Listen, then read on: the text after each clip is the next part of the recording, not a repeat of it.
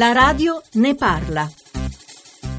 Sono Flavio da Torino. A proposito di regole del lavoro, diverse volte sono venuto a conoscenza che le regole dei nostri contratti di lavoro sono disattese, nel senso che sulla carta molti contratti a tempo pieno sono stati convertiti in part-time, ma viene richiesto, ma anche dallo stesso lavoratore, di poter svolgere delle attività in straordinario. Non credo che avvenga solo nel pubblico, anche nel privato. Quindi l'eccesso utilizzo di attività in estrorario va a penalizzare l'occupazione di altre persone che invece stanno cercando un posto di lavoro.